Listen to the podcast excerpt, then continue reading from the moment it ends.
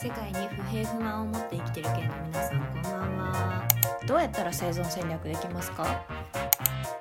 舞台血界戦線通称豚血を見てまいりました。イエーイ。声っていうか私の声質が単調すぎるので全然テンションが上がってないように聞こえるんですがめちゃくちゃ楽しかったですね。ノートっていう媒体にもあの自分のブログみたいな上げられるものがあるんですがそれにエッセイというか2.5次元を自分なりに血界戦線大好きオタクの着眼点で2.5次元舞台の構造を考えてみたのでそれを概要欄のところに貼ってあるので是非読んでいただけると嬉しいです。ちょっとねそこと重複する部分があるんですがいろんな肉付けを加えながら少しだけ感想を述べながら内容自体に言及するわけじゃないんですけども、まあ、2.5次元の在り方であったりだとか舞台に関する人の気持ちであったりだとか人間はなぜこんなにも物語に没頭するのかっていうことをねいろんな尺度いろんな着眼点いろんな解釈をしながら考えていきたい夜となります。大阪にね舞台結界先生を見に行きました今までねライブビューイング映画館で同時視聴できるような機会があったんですけどまあこのコロナの影響っていうこともありお家で見れるようなね仕組みがなされるようになりまあどうせならば家で見るんだったら劇場へ出向くかと思いいつものノリと勢いでチケットを購入しましたね。しかもチケット購入したのがだいぶ前とかじゃなくて本当にね1週間前とかでおいおい大丈夫かって内心思ったんですねまあこんなご時世だからなかなかねリアルな場で見に行くよりっていうよりかは家でさせっかくチケットを購入して見れる機会があるのであればそちらを選択するっていう人も多いのかもしれない。東京とか大阪に行くっていうのはそれだけでもお金がかかるしストーリーだけを目にしたいとか関係性だけを知りたいとかどういったものかっていうものであればまあねぶっちゃけた話映像平面上のものから視聴するのでも何にも問題起きないんですよ。それはそれで臨場感があってワクワクするし私も今まで結界先生の舞台1つ目2つ目っていうのは全部映画館であったりだとか映像媒体っていうので視聴しているのででもねそれをやっていた自分にめちゃくちゃ後悔しましたね。私は舞台芸術にはまったのが本当につい最近の話で恥ずかしながらね。でアカデミックな知識とかも放送大学の舞台芸術の魅力っていう講義を取るぐらいちょっとね今ハマっているところではあるんですが、まあね、そんな話を置いといて、まあ、それぐらいのめり込んでしまったんですね。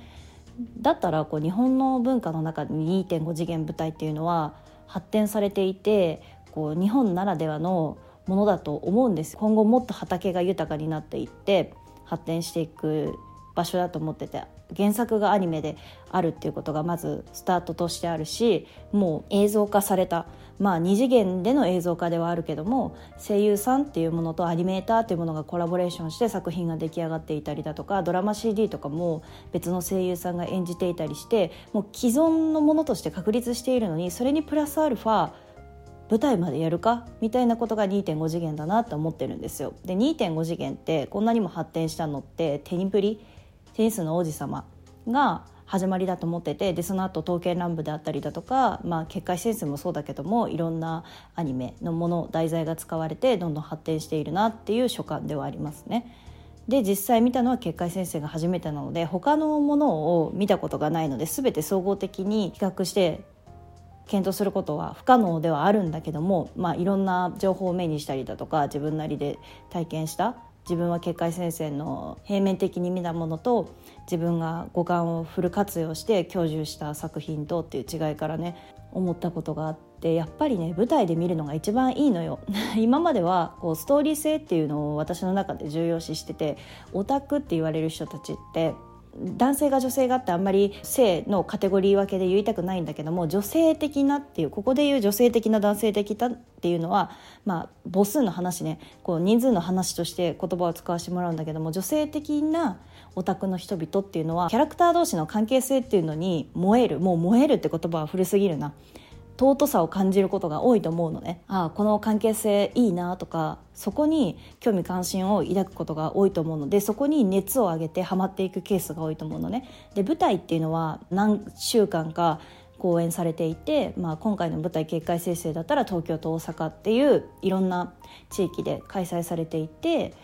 で進んでいくわけでしょ。で毎日同じものを一応上映するんだけどもその中でもちょっと日によっては話を変えたり変えるというかアドリブというか、まあ、もちろん台本はあるのかもしれないし本当にあの即興でやってるのかもしれないけど関係性にフォーカスしたものが毎回毎回日替わりで演じられていてでそれをレポートって言ってあげているこうファンの方がいてでそこにみんなキャーってこう熱を上げてるわけでしょ？かそこが重要なんだなっていうふうに思いましたね。既存のものを加工するのにあたって大切になってくるのは再現性だなと思ってて舞台ってやっぱりアニメとかドラマ CD とかされた中で何が求められるかってなってくるとどこまでもう今あるものに近づけられるかっていうことだと思うなっていうのをね肌感で思っていて、まあ、私自身もそうであったようにあまりにも声が違いすぎるとかキャラクターが違いすぎるってなってくるとえって消費者側が抵抗感を感じると思うんですよ。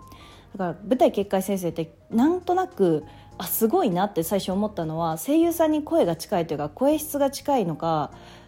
まあ、声質が近いんだろうね。あと輪郭であったりだとか特徴をつかんでいたりだとかもちろんね役者さんだからそこを演じるのはもう本当にスペシャリストプロであるからそこに近づけるのは当たり前って言ったらあれだけどもその技だからさあのちゃんとやっているんだろうけどもがそこから外れるとやっぱりなんか違ったな自分の想像と違ったなみたいな反対な意見も見たりしていて SNS で消費者側の。再現性っていうキーワードが大切になってくるなと思ってて。でも舞台結界先生は3作品目だから結構土壌は出来上がっていると思うのね。今までのファンがもうついてきてその上役者さん自体のファンになってしまいましたとかこの人の他作品も目に触れる機会になりましたきっかけになりましたとかもあ見てるからもうそこまで発展してくるとグッズの売り上げっていうのもおそらく伸びているだろうし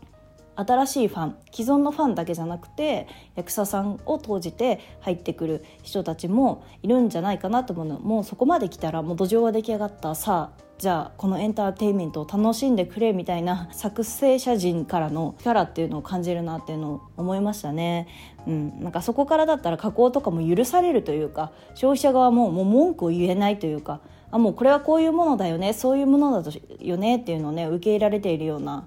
感じがあるのかなっていうのを思いましたね。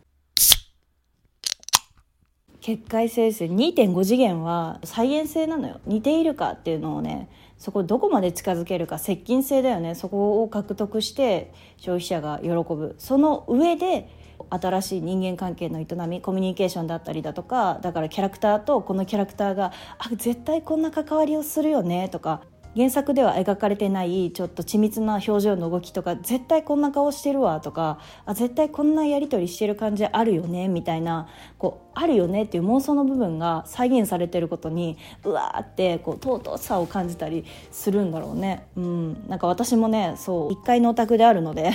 そのあもう分かるみたいなあやべえなみたいなマスクの下で思わずニヤニヤするようなことがあったんだけどもそこに熱狂的にはまりましたでもそのそこにはまるっていうのはさっきも話したけど女性ならではの思考なのかなとか思ってて関係性にここまでどっぷりハマるのってなんでだろうって思ったことがあってドラマを好きになったりだとか映画を見たりだとか自分が演じることができない世界線を代わりにイケメンかっこいい美人美しい方たちが演じることで自分もその作品に没入することによってもう経験しているっていう代替の機能として働いているから面白さを感じるのかなと思ってたのフィクションに対してはドラマも映画も。青春のものが描かれていて日本ではよくこう高校を舞台とした作品とかアニメーションには多いしドラマとかでもまあ学生ものっていうのは絶対クールに1クールにつき1作品はあるのかなと思ってて、まあ、もちろん視聴者側がその高校生実際に高校生中学生っていうのもあるけども見ている側っていうのは絶対にね高校の制服中学校の制服を着用してこう過ごしてきた人々だから何かあるあるではないけどもあるあるっていう部分に引っかかったりだとか自分は経験してこなかったけどこういう世界性あったらよかったなって思うものを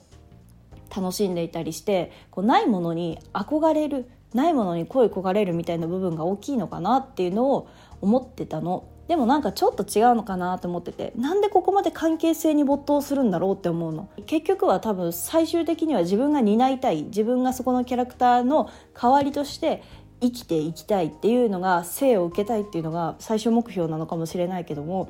なんでこの A のキャラクターと B のキャラクターが交わっているところをこんなにも興奮したりするのかなと思うのね。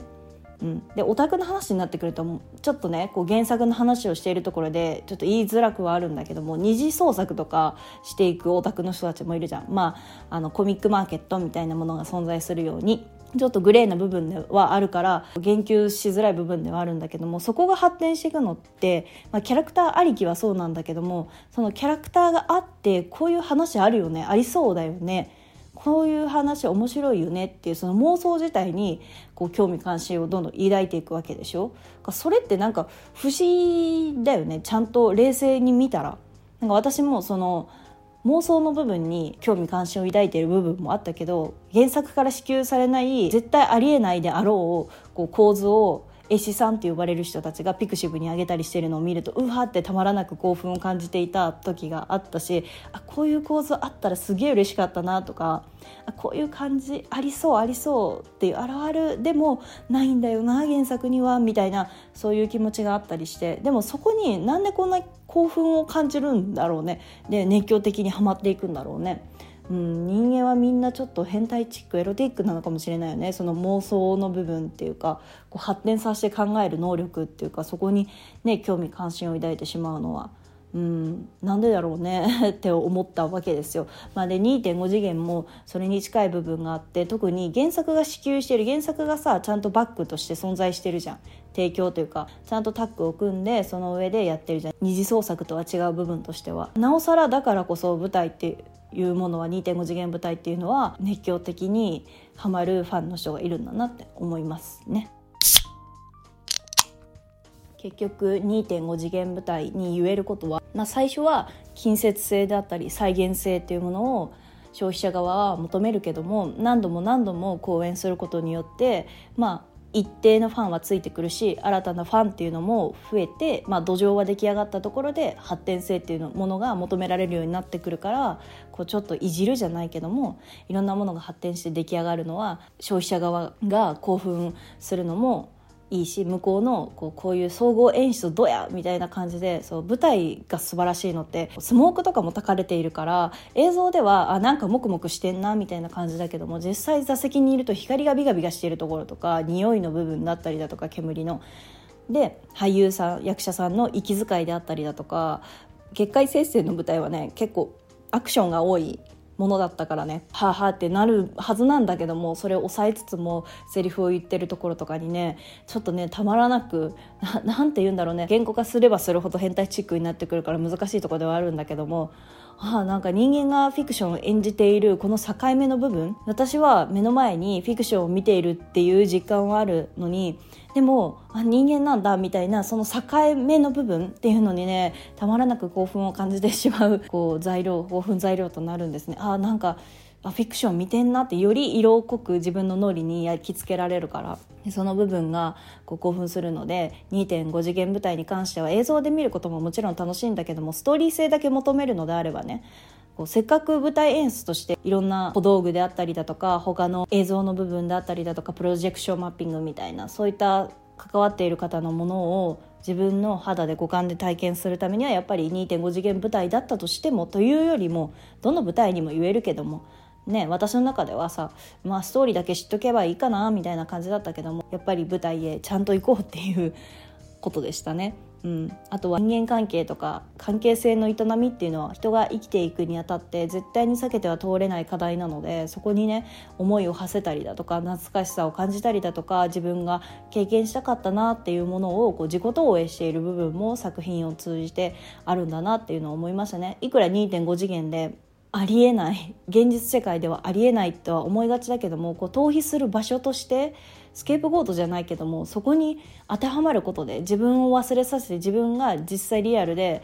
過ごしているところを忘れさせてこう夢中にさせる場所もね一つ必要なんだなっていうのを思いましたね。2.5次元の舞台っていうと他の舞台と違うところはやっぱり消費者側がこう近接性再現性っていうのを求めるけどもまあ新たな分野としてどんどん発展していくところとしては面白いなっていうのを感じたっていうふうに考えた夜でした。いろんな戯曲が再現されたりだとか新役改役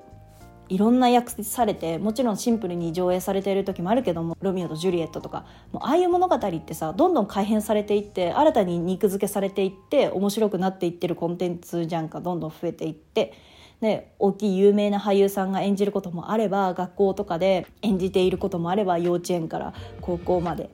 いろんな人が演じるような作品になって、まあ、そういうものと同じで2.5次元舞台ももうそれ自体が受け入れられるような世界観になってきたからこう新しい新役ももはや新しいオリジナルストーリーとか原作漫画にはないものももう受け入れられるようなものになっていって消費者側もそれで満足するような構図が出来上がっていくんじゃないかなっていうふうに考えた1回のオタクの妄想の夜でした。この番組は生きづらい社会人が世界と足並みを揃えるためにあれこれへりくつを話しながらも生存戦略をしていくために哲学だったり人間関係だったりそういったことを交えながら話していく番組です。今日も一日お疲れ様でした。また次回お会いできると嬉しいです。おやすみなさい。バイバイ。